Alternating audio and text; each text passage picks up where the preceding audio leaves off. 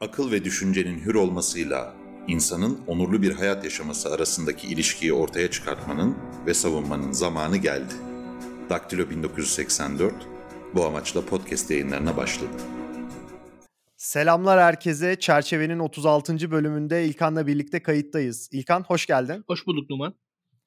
İlkan geçtiğimiz hafta bir tartışma başladı ve bu tartışmanın temel aktörlerinden bir tanesi Recep Tayyip Erdoğan ve İlker Başbuğ'ydu. İlker Başbuğ açıklamasında 26 Haziran 2009'da meclise getirilen torba yasada askerlerin özel yetkili mahkemelerde yargılanmasına karşı çıkan milletvekilleri araştırılsın gibi bir söylemde bulundu. Ardından Tayyip Erdoğan grubuna seslenerek e, bu şahıstan davacı olmanızı istiyorum minvalinde bir e, söylem geliştirdi ve buna karşı çıktı. Bunun sonrasında Kemal Kılıçdaroğlu FETÖ'nün siyasi ayağını açıklayacağım dedi ve grup toplantısında Tayyip Erdoğan FETÖ'nün siyasi ayağıdır gibi bir söylemde bulundu.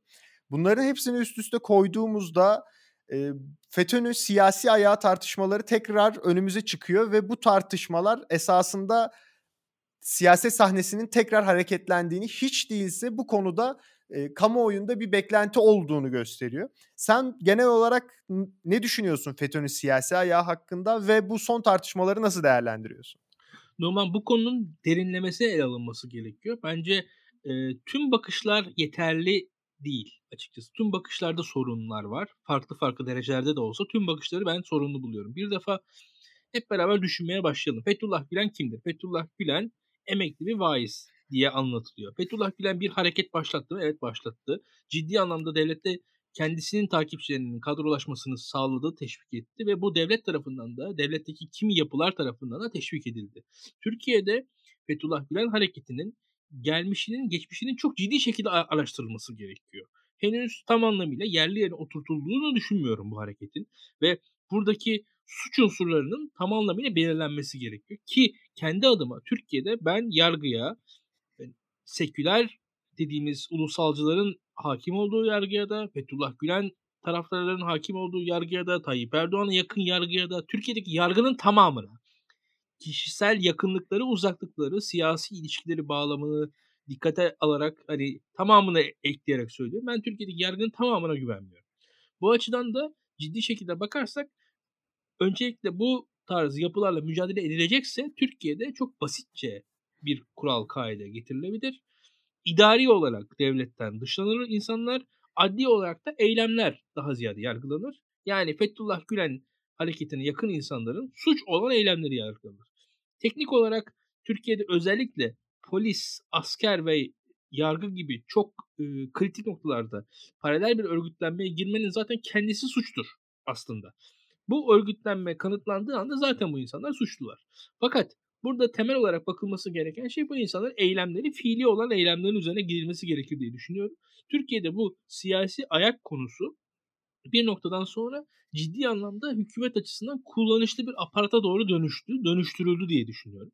Çünkü Fethullah Gülen hareketi zaten kendisi bu FETÖ dediğimiz yapı e, bir defa e, beğenelim beğenmeyelim Fethullah Gülen bir din adamıydı. Fethullah Gülen dini bir yapı, yapı oluşturmuştu. Kendi etrafındaki insanları okutması, bunları okullara yerleştirmesi, dershaneler kurulması, bu dershaneler arkasında devlete yerleştirilmesi bunların hepsi aslında bir e, dinsel siyasal motivasyonun sonucunda oluşmuş şeyler. Yani ve burada da Fethullah Gülen hareketi aslında e, kentleşmenin e, yarattığı e, bir e, dinamiği dini ve politik bir dinamiklerle birleştirdi ve ikisini eğitim üzerinden kapitalize etti ve kullandı. Bunu da kendi siyasi çıkarları açısından e, yönlendirdi diye düşünüyorum ben. Daha geniş bakarsam. 15 Temmuz darbesi, darbe girişimi arkasından tabii ki e, çok doğal olarak devlette, tüm Türkiye'de oluşan tepkilerin boyutu değişti. Çünkü 15 Temmuz hakikaten de Türkiye'nin en azından benim adıma aklımın hayalini alamayacağı bir rezaletti. 15 Temmuz'daki insanların yani yaşananların arkasından tabii ki bir tepki oluştu. Bu tepkinin sonucunda peki e, gelişen e, gerek idari gerek adli eylemlerde ciddi sorunlar var mıydı? Vardı. Bunu da söylemek lazım. Bugün e, çok net bir şekilde söyleyelim. AK Parti'nin Fethullah Gülen'le olan, FETÖ'cülerle olan mücadelesi ciddi anlamda sorunlu bir mücadele ve ciddi anlamda kontrollü bir mücadele. AK Parti'nin kendi iktidar e, meselesinin bir varyantı olarak gözüküyor şu anda bu. Bir noktaya kadar Fethullahçı yapıların e, kriminalize ve demonize edilmesinin rasyonelini anlayabiliyorum ben. Özellikle Türkiye'deki e, İslami kesim, genel anlamda, genel anlamda muhafazakar kesim üzerinden e, üzerinde bu insanların negatif figürler olarak oturtulabilmesinin yolu açıldı. Böyle bir e, strateji izlendi gibi geliyor bana. Ama e, açık konuşalım. Mesele somut konulara geldiği zaman birazcık daha ciddi olunması gerekir bence. E, çok basitçe ifade edelim. Şimdi e, milatlardan bahsediliyor. Yani 15 Temmuz bir milat. Doğru. E, 17 Aralık, 17-25 Aralık bir milat denebilir. O da doğru. 7 Şubat bir milat denebilir. Yani o, o birazcık daha net konuşalım. Yani, e, 17-25 Aralık 2013. 7 Şubat 2012. 12 Eylül referandumu 2010. İlker Başbuğ'un bahsettiği tarih 2009. Daha önceki e, MGK kararları 2004'lere kadar gidiyor. 1999 MİT raporu var. Daha öncesinde 1980'lere kadar giden e, hatta e, rahmetli Yaşar Büyükanıt'ın atıyorum e, Harp Okulu'nun başına geldiği sırada 1980'lerde fark ettiği şeyler var. 1980'lerde çalınmış sorulardan bahsediliyor hatta. Bunun öncesinde Fethullah Gülen'in e, 1980 ve hatta daha öncesinde insanlarla yaptığı buluşmalar falan bahsediliyor. Bu daha geçmişe de götürülebilir. Bunun sonunda hakikaten de e, bir e, öyle bir sarmal çıkar ki hiç herkesin suçlu olduğu ya da herkesin suçsuz olduğu garip bir noktaya doğru gideriz. Yani burada hakikaten de e, ciddi anlamda elimizde e, makul ve sürdürülebilir en azından e, bize de bir çıkış sağlayacak bir e, ilkeler koymamız gerekiyor. Yani Numan bizim elimizde ilkelerden başka bir şey yok. Açık konuşalım. Yani ona milat buna bilmem ne falan filan çok basitçe hep beraber konuşalım. Mesela 15 Temmuz'da insanlara kurşun sıkanlar suçlular mıdır? Suçlulardır. Çok basit konuşalım değil mi? Evet. Hani ve devam edelim. Soru çalanlar suçlu mudur? Suçludur. Çok net. Yani hani bunun tartışması var mı? Hiç zannetmiyorum ben. Devam etmeye birazcık daha düşünelim. Bu bu kadar yargıçtan bahsediliyor. Bu yargıçların, bu hakimlerin, bu savcıların aldıkları kararlara bir bakalım. Nasıl kararlar almışlar? Kimleri yargılamışlar? Nasıl yargılamışlar? Bunlar bu, bu hakimler atıyorum sadece Balyoz Ergenekon davalarında mı hakimlik yaptılar? Bu hakimlerin, savcıların baktığı başka davalar yok muydu? Ya da oraya nasıl geldiler? Tabii tabii. Oraya da nasıl geldi? Yani eğer böyle bir geniş tanım yapacaksak Tabii. oraya nasıl geldiklerini konuşmamız Yani lazım. çok, Ama çok basit bir şey söyleyeyim. tartışım Yani Zekeriya Öz bir tane davaya mı baktı hayatı boyunca bu adam? evet. Yani Zekeriya Öz'ün baktığı diğer davalar neydi mesela? Çok hani Hiç başka bir yerde hak- savcılık yapmadı mı bu? Direkt işte İstanbul Başsavcısı olarak mı geldi bu insan? aynen bu adamın daha önce geçmişi nedir yani? Bu e, çok basit sorularla gittiğiniz zaman ve bak dikkat et. Hani öyle bankasya işte para yatırdı, şuraya gitti, dershaneye işte 17 yaşında gitti geldi demiyorum ben. Bir savcıdan bahsediyorum. Çok somut bir şeyden bahsediyorum açıkçası. Veyahut da e, Ki zaten o Bankasya'ya para yatırma, işte yok şu okula gönderme Tabii. gibi tartışmalar bunlar çok yanlış aslında tartışmanın odağını değiştiren şeyler. Ben her zaman burada şunu söylüyorum. Devletin bankacılık lisansı verdiği bir bankaya para yatırmak. Devletin milli eğitimin okul lisansı verdiği bir okula işte evladını göndermek ya da atıyorum hangi üniversite vardı onların? İşte Fatih Üniversitesi. Fatih Üniversitesi'nde akademisyenlik yapmanın nasıl suç olduğunu anlatılması gerekiyor insanlara. Çünkü devlet zaten bu kuruma kendisi hali hazırdaki yürüttüğü faaliyeti görebilmesi için bir lisans veriyor. Eğer bu lisansı veren devletse bunun herhangi bir suç teşkil etmemesi gerekiyor. Sizin gerçek eylemi bulup suç olarak ortaya koymanız gerekiyor.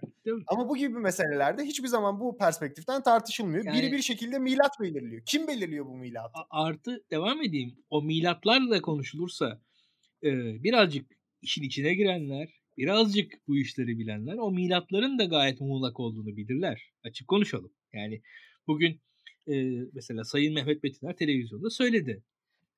Biz belediye başkanlarımızı görevden aldık dedi. Evet. Belediye başkanları neden görevden alındı? soruya Çok Evet. Yani ya, al- alındı bu yüzden mi alındı? Bu yüzden alındıysa neden bir soruşturma yok bu insanlar hakkında? Evet, ya Türkiye'de hakikaten de Türkiye'de Ankara'nın, İstanbul'un, Bursa'nın, Balıkesir'in belediye başkanları görevden alındı. Hatta belli anlaşmalar yapıldı. Balıkesir'de şu an o görevden alınana çok yakın bir insan belediye başkanı adayı gösterildi ve kazandı. Hatta yani bu tarz şeyler de var. Sürekli bir pazarlık dönüyor. Sürekli bir şey alınıyor, veriliyor, alınıyor, veriliyor. Yani e, gerçek anlamda hani şöyle söyleyeyim ben samimiyetle söylüyorum. E, azıcık e, bu podcastleri izleyenler de dinleyenler de biliyorlardır. Hani e, geçmişin peşinde koşturan, herkes ceza alsın, herkes içerilere girsin, herkes hapislerde yatsın diyen bir insan değilim. Çok basitçe söyleyeyim. Kimsenin hapse girmesini de istemiyorum. İstemem. Ancak çok net konuşalım. Bu pazarlığın kendisi de yanlış. Yani bu al verin anlatabiliyor muyum?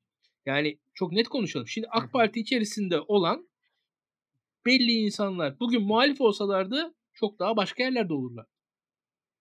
Hukuk açısından, yargı açısından, Fethullahçılık vesaire bu tarz FETÖ'cülük soruşturmalarından muhtemelen yargılanırlardı bazı insanlar şu an.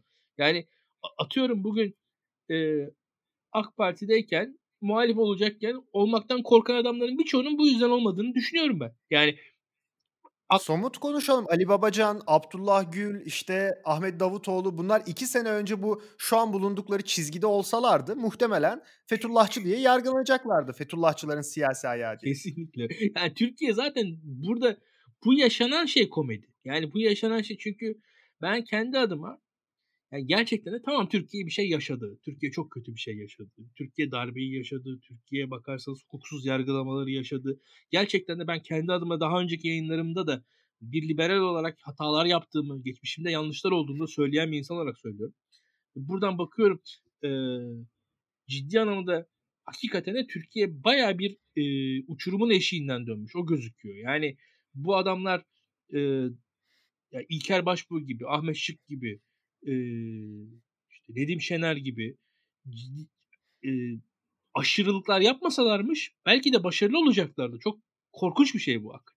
Yani e, bugün ordudaki yapılanmaya görüyorsunuz. Ordudaki yapılanma yani darbe yapmasaymış, bekleseymiş hiçbir şey olmayacakmış. Yani 10 yıl sonra tamamen orada ellerinde olacak. Çok korkunç bir şey aslında. Böyle düşündüğünüz zaman yani bu bu çatışmalara girilmeseymiş. Yani hatta o Fethullahçı ekip de bir e, kibre kapılıp diyelim. Birazcık daha dini bir jargon kullanalım. Yani kibre kapılıp e, ciddi anlamda güç zehirlenmesi, güç sarhoşluğuyla adeta fantastik hareketlere girişmeselermiş ciddi anlamda 10 yıl sonra hakikaten Türkiye ellerindeymiş. Yani bunun çıkışı da yok. Açık konuşalım. Yani e, çok nereden döndüğümüzü de anlamak gerekiyor. Bunun tecrübesiyle bugün hareket ediyor muyuz? Etmiyoruz açık. Yani etmiyoruz. Bunun tecrübesiyle biz hareket etmiyoruz şu anda. Ve işte sen onu şey yaptın ben bunu bilmem ne falan. Yani bu, bu, bu da çıkış değil açık konuşalım. Ve e, FETÖ'nün siyasi ayağı tartışması siyasetin bir varyasyonuna dönüştürülecek kadar basit bir şey değil. Yani siyasetin bir türevi olarak ortaya sunulacak bir konu değil diye düşünüyorum ben. Buradaki e, hadisede Türkiye'nin, Türk toplumunun e, yakınında yani yanında olması gereken pozisyon somut konulardır. Açık. Yani somut olunacak, somut olunacak, somut hadiselere gidilecek. Somut hadiseler. Somut hadiselerle bakıldığı zaman zaten suçlular, suçsuzlar çok kolay ayrışır ve bunun da e, bir cadı avına dönüşmesi e, yani 500 bin terörist var şu an Türkiye'de. Olabilir. Bu Fethullahçılık bağlamında bakıldığı zaman. Yani bu da normal bir durum değil. Bunun da bir e, normalleşmesi gerekiyor. En azından normal seviyelere gelmesi gerekiyor. Suçlara ve suçlulara odaklı. insanların e, kimliklerini e, top, toptan bir şekilde yargılamanın da e, önüne geçecek bir e, yaklaşımın doğru olduğunu düşünüyorum ben. Çünkü gerçekçi olmak gerekirse e, Fethullah Gülen hareketi Türkiye'deki bir İslami hareketti açıkçası.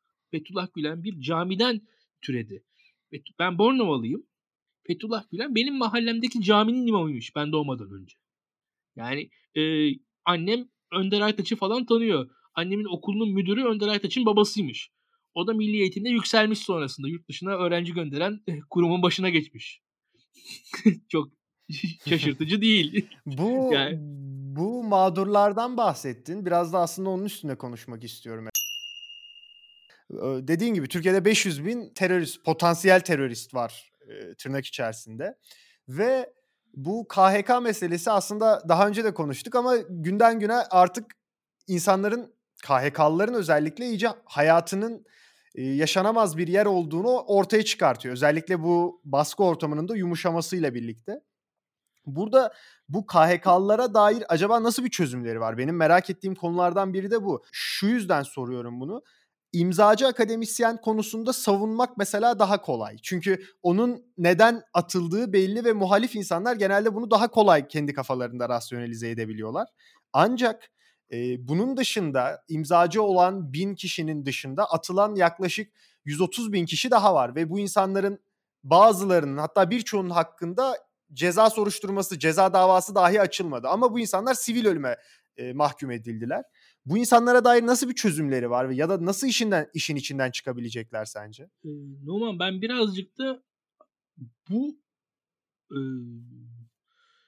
diyelim ki fevrililiği, bu bu körlüğü daha ziyade meselenin aslının önünün kapatılması olarak da görüyorum artık.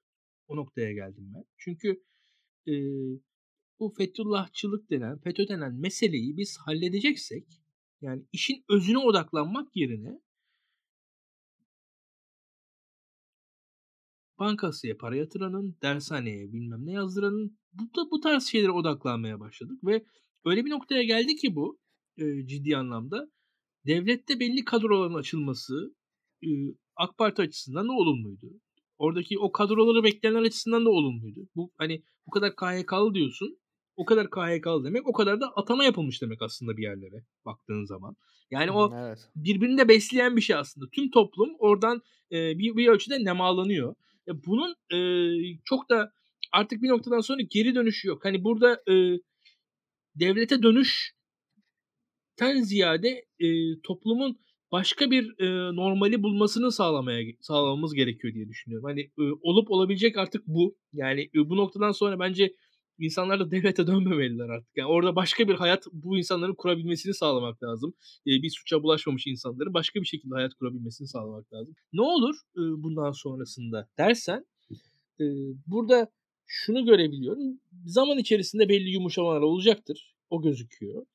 E, Birçok davanın gerçek davalar olmadığı açık. Bugün e, daha önceki yayınlarda biz e, o haberleri takip ettiğimizi söylemiştik. Bu FETÖ borsası muhabbetlerini hatırlarsın yani yine. E, bir tarafında Evet. bir tarafında o tarafı var işin. Yani daha üst düzey zenginler, o üst düzey zenginlere dair hikayeler, üst düzey zenginler nasıl e, ilişkilere girdiler, nasıl o ilişkiler içerisinde konumlandılar. Bir şekilde AK Parti açısından bu FETÖ hikayesi nasıl kullanışlı olduğu da açık. Bugün dindar muhafazakar birisinin AK Parti'ye muhalefet etmesi kolay değil. Ben kendi adıma e, seküler geçmişimden geldiğim için hiç o sorunu yaşamadım ama onu düşündüğüm zaman hakikaten de dindar muhafazakar birisi dini argümanlarla AK Parti'ye kolay kolay muhalefet edemiyor. Hatta o konuda bazen hani e, ben Saadet Partisi'ni pek sevmeyen birisi sayılırım.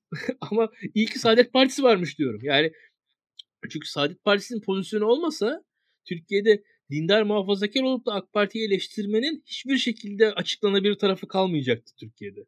Yani o çok e, zamanında işlevli oldu muhalefet açısından. Onu görüyorum ben. E, öte yandan bakarsak hele hele daha küçük partilerin savrulmalarına bakarsak daha da komik şeyler görürüz. Bugün pek kamuoyunun gündeminde değil ama Büyük Birlik Partisi'nin zaman içerisindeki dönüşümünü hep beraber bir odaklanıp izleyelim mesela. Çok ilginç şeyler görürüz. Şimdi burada söylemeyeyim ama böyle konulara doğru bazı insanlara bakarsanız ve bunun e, bu davalarla, bu süreçlerle ilişkisi var. Bu ilişkinin olduğunu siyaset takip eden herkes biliyor. Bilmezmiş gibi yapıyor. Saygı gösterirmiş gibi yapıyor. Bunlar saygın normal bir siyasi pozisyondalarmış gibi yapıyor herkes. Herkes ona inanıyormuş gibi yapıyor. Bugün acaba 3 yıl önce muhalif olan Büyük Birlik Partisi bugün neden muhalif değil? Bu, bu çok buna bakıldığı zaman gözüküyor bazı şeyler. Biz de görüyoruz. Ha, hatta yani şöyle de söyleyeyim kendi adıma 3 yıl önceki muhalifliğini de sorguluyorum ben o partinin. Onu da o konuda da çok güvenmiyorum. Yani öyle söyleyeyim. Ama bu işler böyle. Yani e, ve öyle bir noktaya geldik ki e, birkaç şey daha eklemek lazım. Bu İlker Başbuğ meselesine döneyim açıkçası. Öncelikle İlker Başbuğ Numan e, klasik anlamdaki Ergenekon mağdurlarından biraz olsun farklı bir insan. Ergenekon balyoz mağdurlarından bir ölçüde farklılaşan bir insan. Çünkü İlker Başbuğ asla Vatan Partisi çizgisinde bir Avrasyacı değil. Yani hatta İlker Başbuğ'un zaten e, bu davalar neticesinde mağdur edilmesi bu davaların o zaman için stratejik olarak e, amaçlarını aştığı noktalardan bir tanesiydi. Yani İlker Başbuğ taktik olarak cemaatin yaptığı bir hataydı. Öyle söyleyeyim. Çünkü aynı şekilde o zamanların kamuoyunu hatırlarsam e, ben çok e, bizim yayınları takip edenler iyi hatırlıyorum.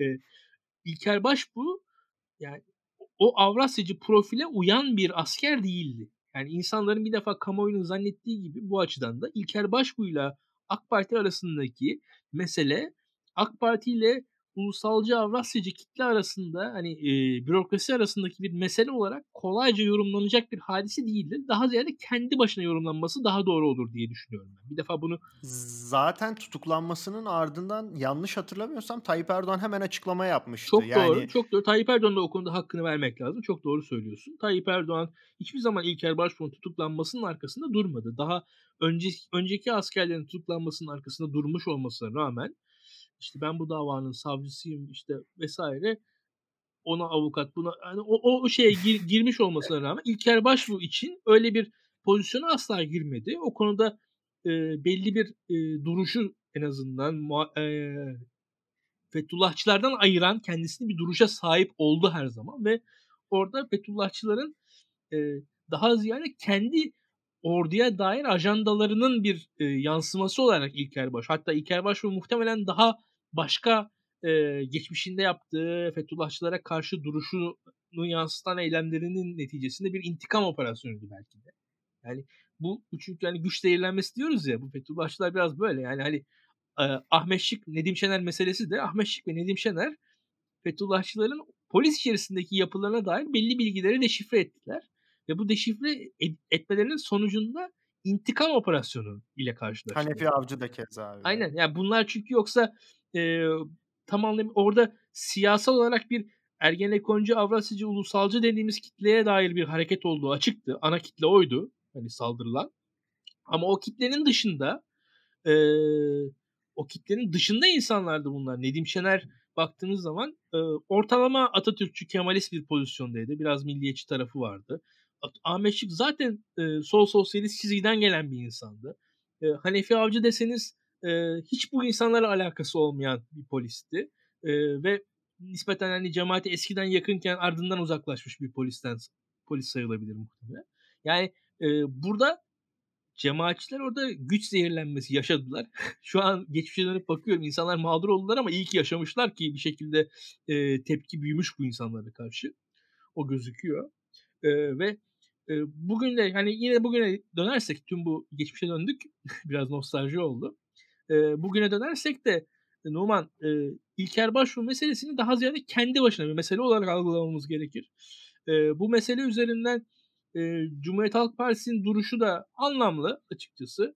Cumhuriyet Halk Partisi'ne karşı Adalet ve Kalkınma Partisi'nin duruşu da bir şekilde e, belli taşların döküleceği, belli e, gerçeklerin ortaya çıkacağı bir e, çatışma olduğu şu anda.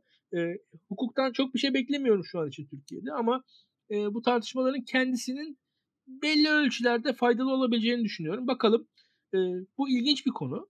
Gerçekten de çünkü Numan benim de aklımda şu soru geldi. Yani İlker Başbuğ konuştu. Haber Global gibi bir kanala konuştu. İlker Başbuğ'un konuşmasını ben izlememiştim. Canlı yayında seyretmemiştim. Arkasından YouTube'da denk gelmemiştim. Ee, Sayın Cumhurbaşkanı'nın tepkisi üzerine dikkatimi çekti. Yani ben İlker Başbuğ çok yakın, yoğun takip etmiyorum. İlker Başbuğ ne açıklamaları olmuş, İlker Başbuğ ne demiş diye her gün takip eden bir insan değilim. Ya bu, bu, bu açıdan ilginç. İlker Başbuğ ile Tayyip Erdoğan arasında ilginç bir hukuk var. Belki bununla alakalı şahsi ilişkiler üzerinden olabilir. Bir taraftan İlker Başbuğ'un enteresan bir pozisyonu var aslında. E, İlker Başbuğ şey bir insandır Numan. e, medya figürleriyle arası iyi olan bir insandır. Bir taraftan Evet, evet. yani İlker Başbuğ merkez medyanın medyada kritik insanları tanıyan, o insanlarla e, kendi görevi ve görevinin e, daha hatta alt rütbeli hallerdeyken bile onlarla ilişki kurmuş. Bir şekilde kendi sosyal çevresi geniş bir insandır. E, bu, açıdan belki e, Sayın Cumhurbaşkanı fazla reaksiyon gösterdi gibi geliyor bana.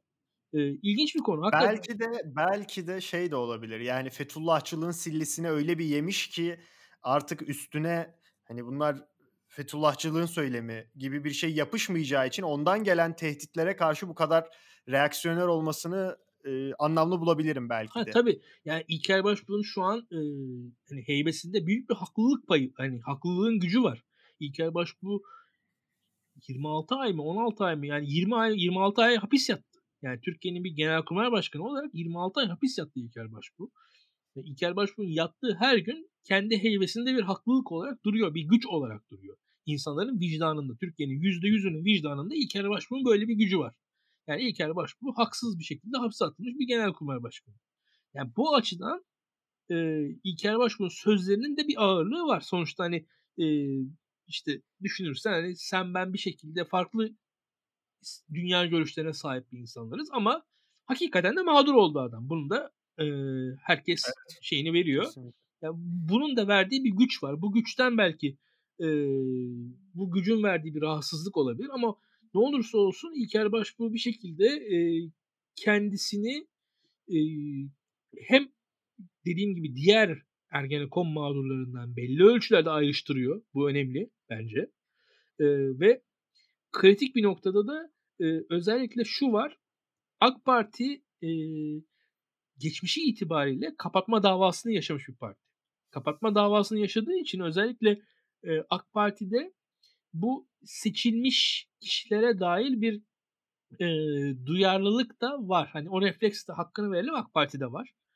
E, özellikle zaten tepkinin meclis meclis kavramı üzerinden verilmesi de AK Parti açısından kendisine dair, kendi hikayesine dair anlamlı.